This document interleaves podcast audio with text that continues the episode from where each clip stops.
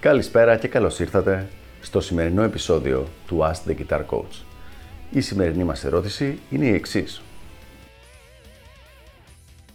Έχει διαφορά το να γράψεις σε κανονικό στούντιο από το να γράψεις σε home studio?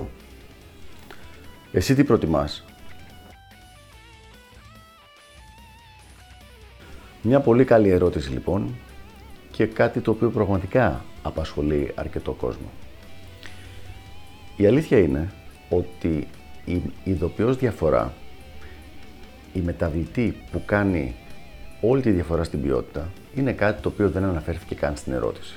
Δεν είναι αν το στούντιο είναι home studio, δεν είναι αν είναι ένα τεράστιο στούντιο με φοβερό control booth και φοβερά μηχανήματα. Η μεγάλη διαφορά είναι ο άνθρωπος που κάνει την ηχογράφηση, δηλαδή ο recording engineer ή ο producer. Εν έτη 2017, ένα home studio μπορεί να κάνει απίστευτα πράγματα πια. Έχουμε απεριόριστα tracks, φοβερά εφέ, φοβερούς ε, εξομοιωτές ήχων, πράγματα τα οποία δεν μπορούσαμε καν να τα ονειρευτούμε πριν από 10 χρόνια μόλις.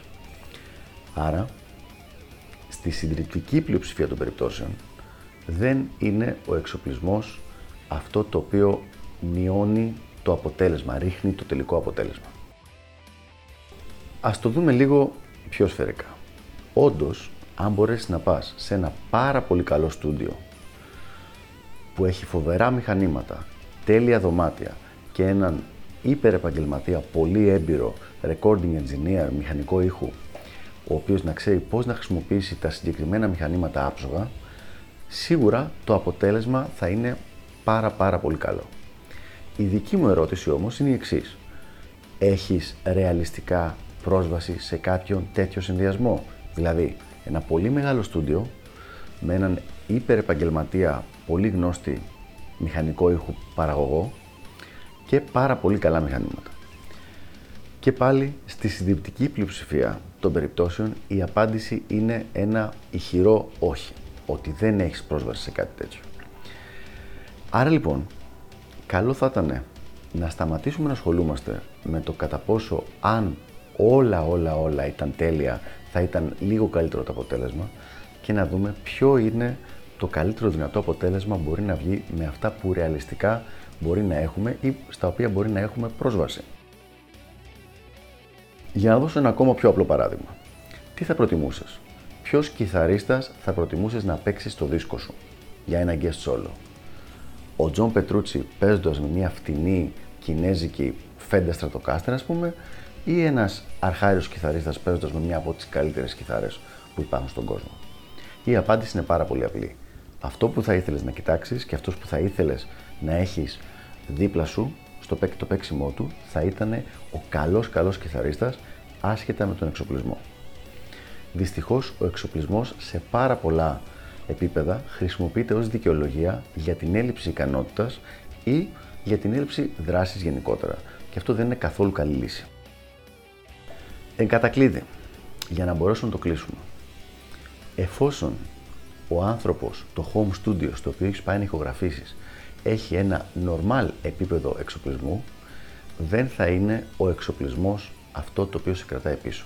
Τώρα, αν είναι απλά ένα λάπτοπ με ένα μικρόφωνο της πλάκας, όντως, μετά ο εξοπλισμός σε κρατάει πίσω. Αλλά ένας οποιοδήποτε ουσιαστικά επαγγελματίας, τουλάχιστον από αυτούς που έχω γνωρίσει, ακόμα και οι πιο μικροί σε ηλικία, πιτσιρικάδες δηλαδή, έχουν κάνει προσπάθεια να έχουν ένα καλό επίπεδο εξοπλισμού.